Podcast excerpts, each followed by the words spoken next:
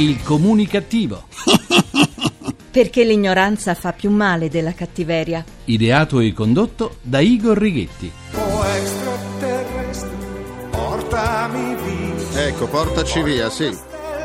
Sia tutto mio.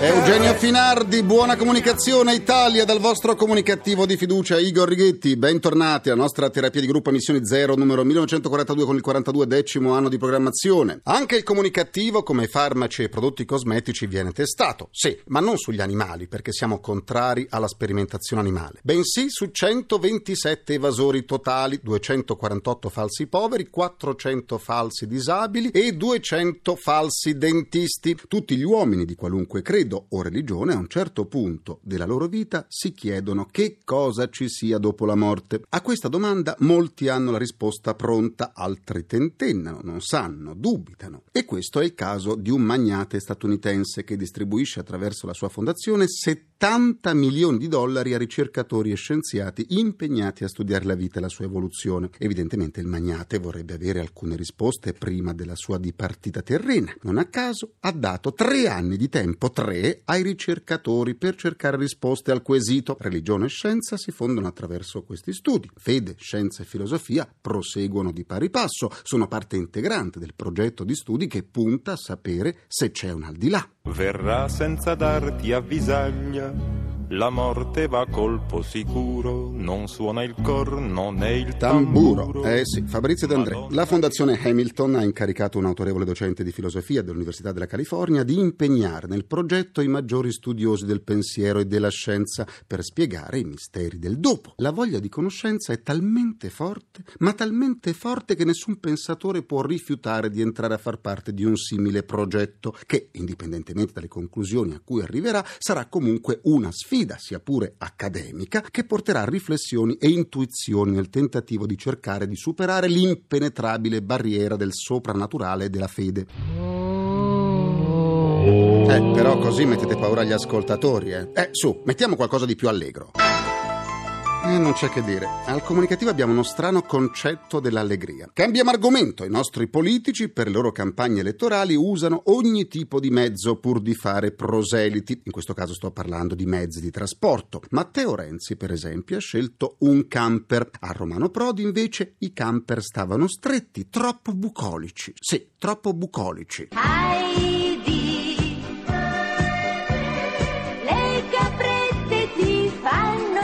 ciao. Per la campagna elettorale dell'Ulivo del 1996 scelse uno spazioso pullman bianco, ma a quanto pare era troppo poco spazioso, visto che nel 2006 Prodi si orientò verso un tir, questa volta giallo, forse in onore alla Cina, improvvisandosi così autotrasportatore. Giallo sì, ma rigorosamente italiano. Walter Veltroni fece l'abbonamento all'autobus che usò nelle campagne elettorali del 1999 e del 2008. Silvio Berlusconi invece optò per la nave, ovviamente azzurra, scelta che ha fatto anche di recente.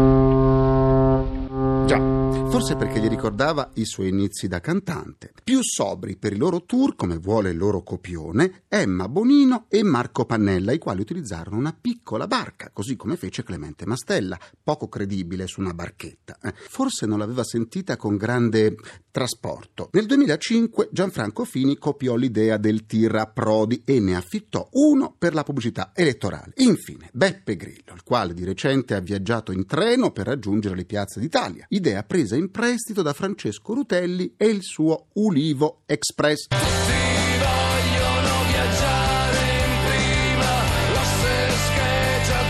Già, chissà se Grillo e Rutelli avevano un biglietto di prima o di seconda classe. Nessuno di loro ha preso il tram, ma qualcuno ci si è attaccato al tram, avendo perso le elezioni. Forse avevano sbagliato il mezzo o forse il fine, chissà. Insomma, i nostri politici usano ogni volta mezzi più grandi, forse perché sperano di raccogliere sempre più voti? Ma i politici usano i mezzi che tutti noi conosciamo, autobus, treni, barchette, navi e tir. In questo modo ci vogliono far credere di stare in mezzo a noi per conquistarsi la nostra fiducia e il nostro voto. Fanno bagni di folla, vogliono apparire come noi, insomma. Ma Quanti di noi hanno visto un politico, uno, su un autobus, su una barchetta striminzita o guidare un tir? Dato che queste iniziative servono per far parlare i media, cari politici, perché non tornate alle vecchie utilitarie con l'altoparlante? fareste ancora più notizia e i media vi accoglierebbero come eroi. Tornate al tempo di quando i comizi si facevano in piazza e non nei salotti televisivi. Da comunicatore vorrei vedere Bersani, Berlusconi, Casini, Vendola, Di Pietro, Renzi e via col politico su una vecchia 500 che con l'altoparlante fanno proselitismo. Sarebbero così umani e così vicini alla gente. Ecco, ora ho omaggiato una consulenza in comunicazione. Vabbè, vi ho regalato un'idea, signori politici, ma fatene buon uso che tra poco tornano le elezioni, tra poco tornano. Votiamo tutti Antonio che è una certezza. Continuiamo la terapia, con la crisi aumentano le giocate, siamo davvero un popolo ingegnoso. Nessuna crisi economica potrà mai distruggerci, nessuna. Come la Fenice risorgeremmo sempre dalle nostre ceneri. Ogni volta che la Guardia di Finanza fa indagini emergono fatti sconcertanti tanto sono ampie, fantasiose, spudorate le idee che vengono attuate da chi vuole compiere azioni illecite. Da quando è diventato operativo il piano straordinario di controllo sul gioco illegale, la Guardia di Finanza fa continue scoperte, dalla bisca clandestina camuffata da centro culturale alle puntate su conti intestati a prestanome. E poi ancora alterazione e manomissione degli apparecchi nelle sale gioco illegali, raccolta di scommesse sportive abusive, lotterie fasulle, da nord a sud è risultato irregolare il 20% degli esercizi, con un danno per l'erario a causa dell'evasione fiscale di oltre un miliardo di euro. Signore e signori, un miliardo di euro, fate il vostro gioco.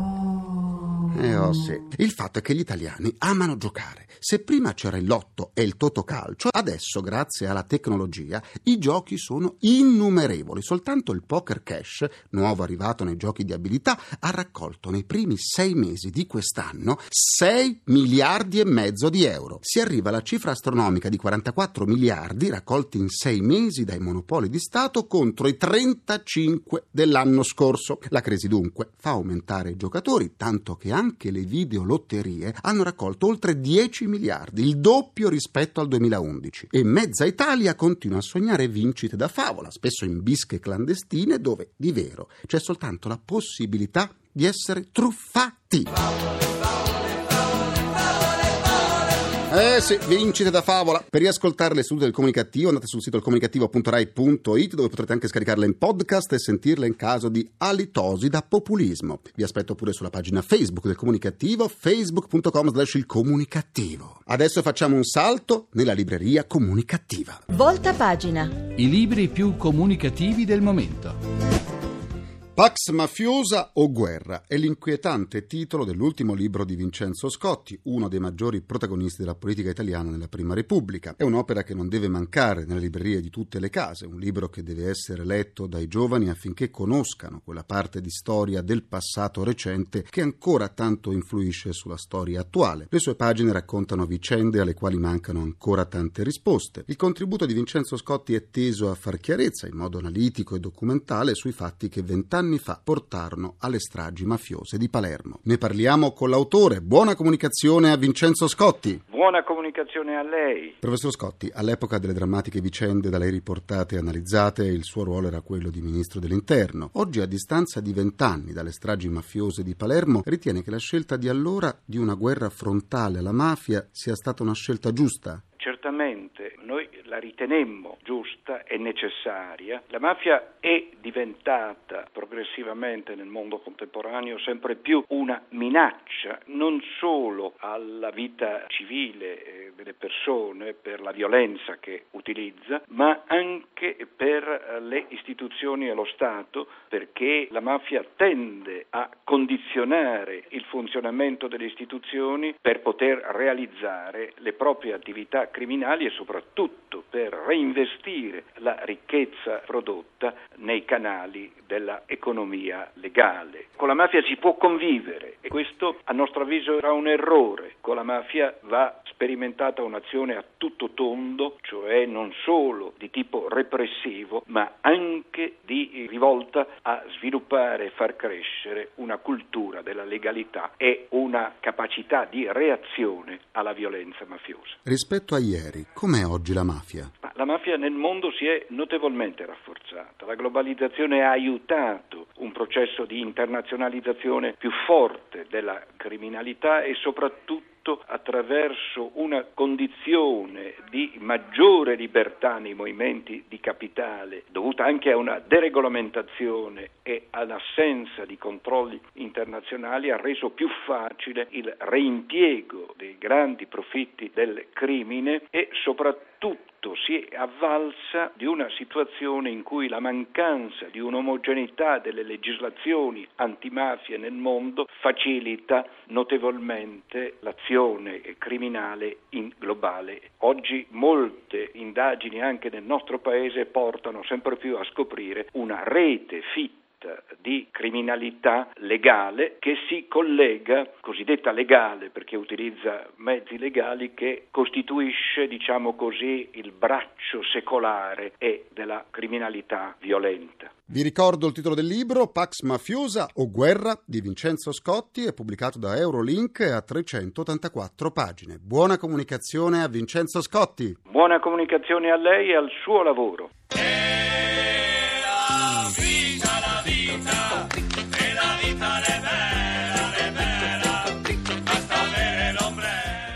Adesso ci colleghiamo con il vescovo di Palestrina e assistente ecclesiastico generale dell'Azione Cattolica Italiana, Monsignor Domenico Sigalini, che ci sta aspettando.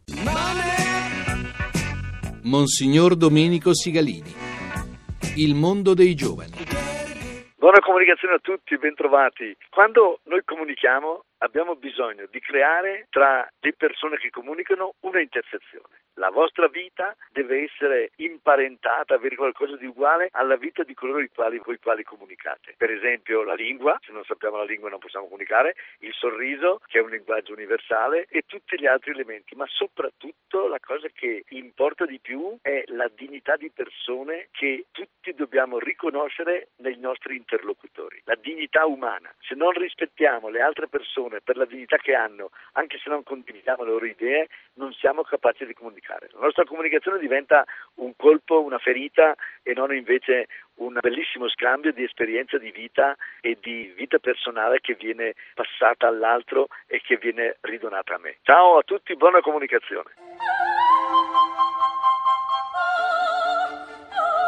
Concludo anche questa seduta con il mio pensiero comunicativo. Mauro Dell'Adio, consigliere provinciale trentino del PDL, avrebbe un'idea per attirare i turisti. Sembra che il consigliere presenterà quanto prima una mozione per poter costruire abitazioni sugli alberi. Chissà se l'idea del consigliere Tarzan di poter edificare sulle piante metterà radici. Chissà! Da domani mattina in diretta alle 10.40 su Rai 2 il comunicativo sbarca in tv con un appuntamento settimanale. Tutti i giovedì alle 10.40 all'interno di TG2 insieme va in onda Comunicativo, la tv vista dal comunicativo, prima rubrica di critica televisiva interattiva con i telespettatori e con tutti voi comunicativi. Domani parleremo della voglia di radio con due personaggi televisivi approdati con successo alla radio, Enzo Ghinazzi Pupo e Michele Cucuzza, una rubrica settimanale dedicata ai consumatori di televisione che rende protagonisti gli stessi telespettatori attraverso l'invio di email, l'indirizzo è tg2insieme chiocciolarai.it o di messaggi tramite la pagina Facebook del comunicativo facebook.com slash il comunicativo in cui potete esprimere la vostra opinione sui programmi e fare domande al sottoscritto e agli ospiti. Aspetto le vostre email con le domande a Pupo e a Michele Cucuzza sulla loro esperienza in radio e i vostri commenti sulla TV di oggi. Ringrazio i miei implacabili complici Vittorio Lapi, Walter Righetti, Cara Pagliai, Massimo Curti, un ringraziamento a Francesco Arcuri. Alla console. Alla console tra gli immancabili Folletti! Folletti, falsi disabili, c'è Emanuele Di Cavio. La terapia quotidiana del comunicativo tornerà domani alle 14.44 in punto perché qui siamo precisi, precisi, precisi. Buona comunicazione e buon proseguimento dal vostro portatore strano di comunicattiveria, quella sempre, Igor e pure Righetti. Grazie, a domani. Il comunicativo. Perché l'ignoranza fa più male della cattiveria. Ideato e condotto da Igor Righetti.